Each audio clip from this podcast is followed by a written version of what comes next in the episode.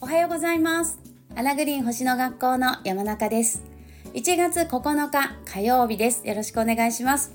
もうね1月も気づけば9日ですよ。はい。私も今日からお客様にお会いするスケジュールが、えー、いろいろ入ってるんですけれどもまたね今年1年、えー、このスタイフも、えー、続けていきたいと思っていますので皆さんどうぞよろしくお願いいたします。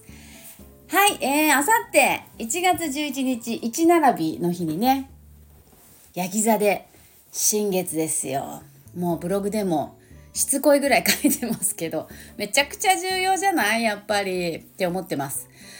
今年は最初の新月、2024年のね、最初の新月があさっての1月11日ですよね。だから、焼き座の新月で始まる1年なんですね。で星の世界っていうのは、始まりの瞬間というか、こう、始まりの星の配置っていうのをものすごい重要視しますので、やっぱり焼き座の新月から始まるってことがもう、えー、今年は焼き座のテーマがすごく重要だよっていうこと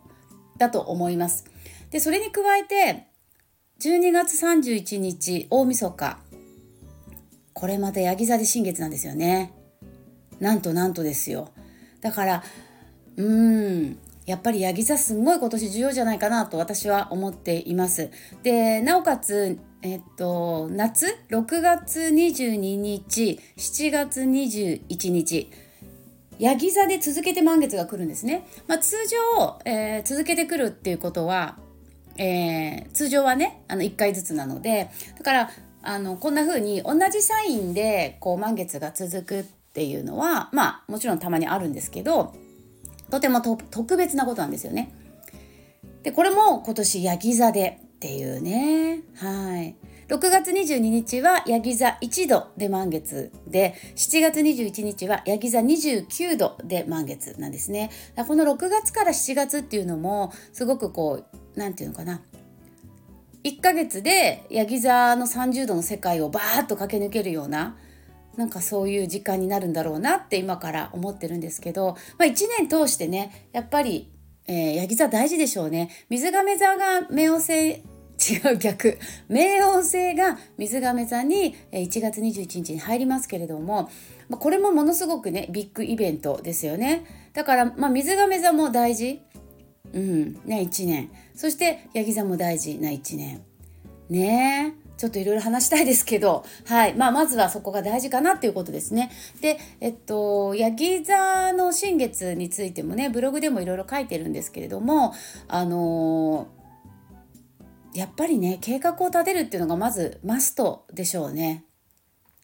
ヤギ座はやっぱりその計画を立てて、その計画を、えどうやったら達成できるかっていうねその計画をしっかりあの目的地に到達するまでの、えー、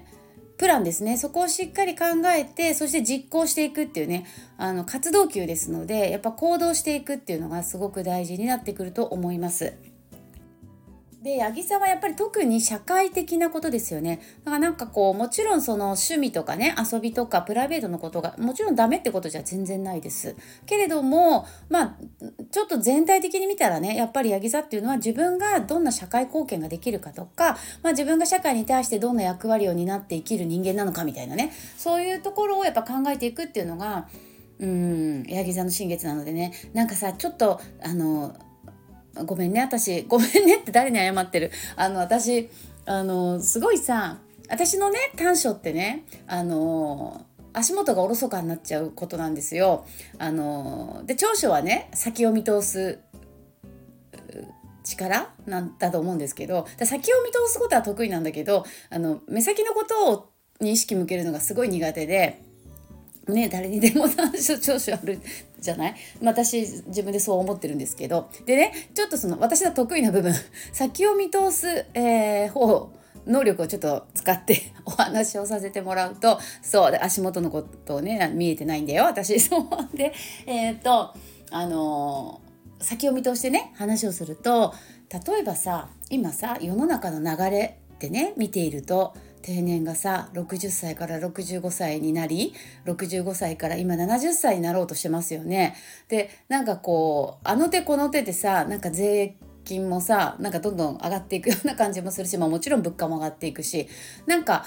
世の中の流れを見ているとなんかなんていうのかな昔みたいにこう60歳になったら定年にな定年になって、まあ、第二の人生をまあなんか悠々自適にみたいなそういうこととはさちょっとなんか流れが変わってきてるような気がしませんか？なんかすごくこうもうちょっと6570もしかしたら75とかそのくらいまで働く人たちを増やそうとしているなんかそういう、えー、流れに私には見えるんですけどでそんな風に考えた時にねやっぱりその一人一人が社会と関わるとかね、まあ、もちろんそれは仕事だけじゃなくて例えば認知症の、えー、認知症にならないための予防策としてもやっぱ人と関わるとかさやっぱりあの何かしらの自分の役割を持って、えー、なんていうかな程よい緊張感を保つとかさそれってその健康の維持にもすごくやっぱり大事なんですよね。あのお金のことだけじゃなくって。だから、えー、それこそほらあの一人暮らしが増えていくとかそういうもうあらゆるさこれからの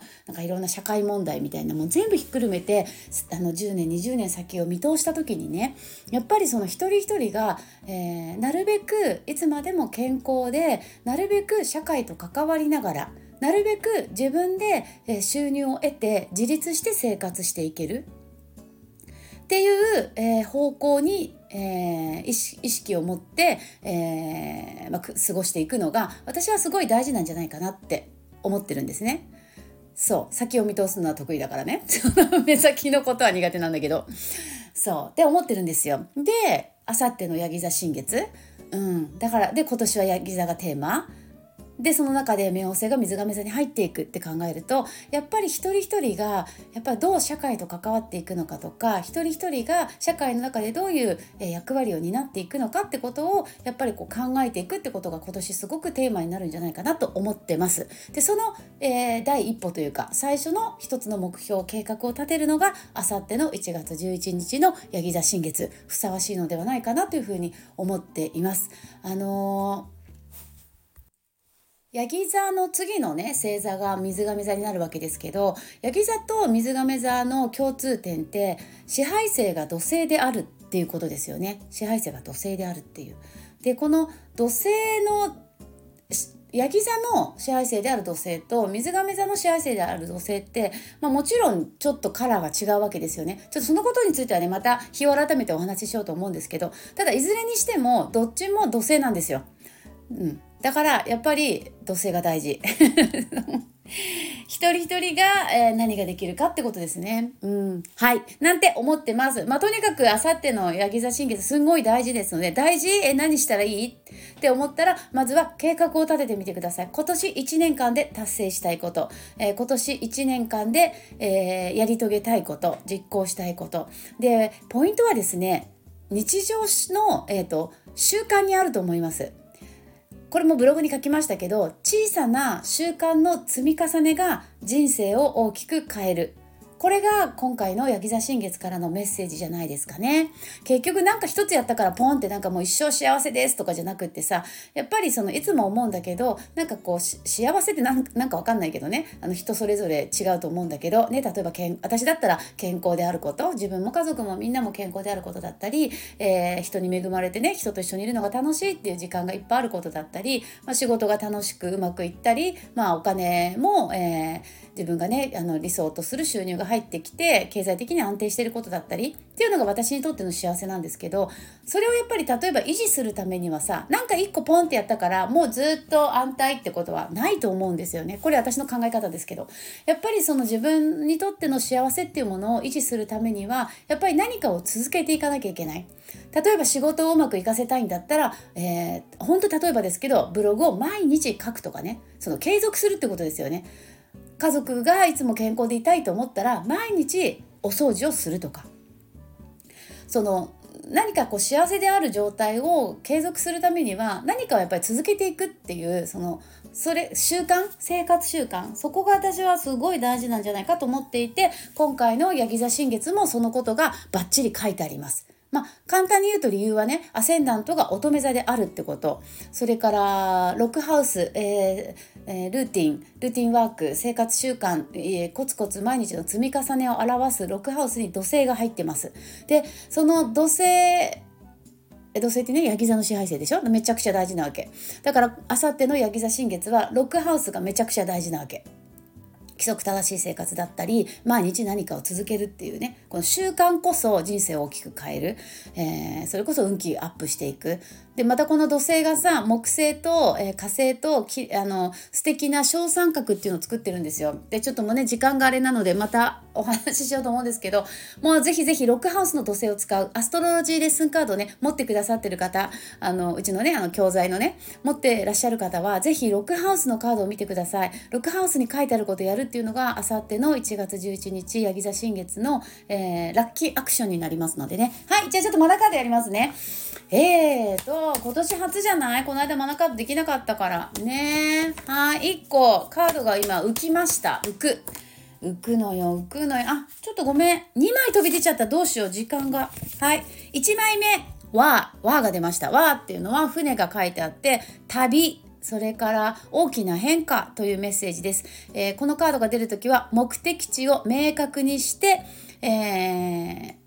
まず目的地を明確にする。目標を決めるってことね。ぴったりじゃんね。やだよマナカード。新年早々。や嫌じゃない。すごいマナカード、えー、目的地を定めて、えー、そしてそこに向かってしっかり進んでいく。焦らなくていいよっていうのがあります。だからやっぱさコツコツだね。あさってね。コツコツ始めよう。小さな一歩から。はい。えー、ワーはね、本当ワクワクするカードで、ちょっと急ハウス的でもあって、だから自分は何を達成したいのか、どこにたどり着きたいのか、どんな暮らしをしたいのか、どんな働き方をしたいのか、それこそお金で言うならいくら収入が欲しいのか、そういう具体的なゴールを決めるっていうことがまず一つのマナカードからのワーのメッセージです。で、二つ目に、えー、飛び出たのがですね、ハウメア。なるほどね。ハウメアはですね、大地の女神なんですね。地に足をつけて、えー、安心安全、まあ、えー、しゅなんていうかな、充実感、えー、満たされていることを改めて感謝する、うん、樽を知るっていうのかな。そういう、えー、テーマがあるような気がしています。そして、えー、自分が安心すること安心できる居場所を大切にすること、まあ、確かにあさっての新月図ね4ハウスにね3つ天体入ってんですよね。金星水星火星ってね。でそしてヤギ座もまたねこれあの居場所というキーワードを持つ、えー、星なんですよね。もうリンクしすぎだよね。面白いマナカード。はい。なので、自分が安心できる場所はどこなのか。これもブログに書いてるような気がするんですけど、自分が2024年、私がいたい場所、ね、私の居場所はここ。ここにいると安心。それこそ今日ね、あの、9時半から、あの、私の星読み未来手帳の火曜クラスのレッスン、レッスンというか、オンラインサロンがあるんですけれども、まあ、私にとって、やっぱりその、歌謡クラスの皆さんと会うっていうのはすっごい楽しみなんですね。まあ、もちろん他のクラスも全部だよ。今日は歌謡クラスっていうね。そう、金曜クラスもそうだし、ね、動画、こうあの動画会員のあの手帳、もう言ったらキリがない。全部そうなんですけど、毎回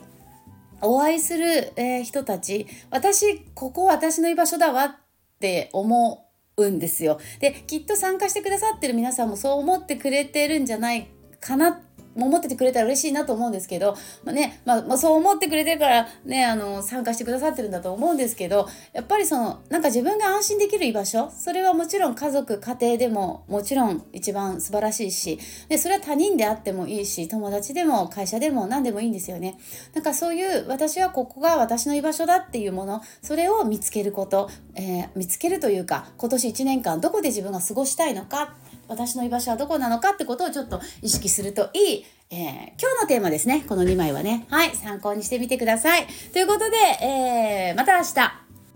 お送りしたいと思います。今日もどうぞ素敵な一日をお過ごしください。それではまた明日。じゃあね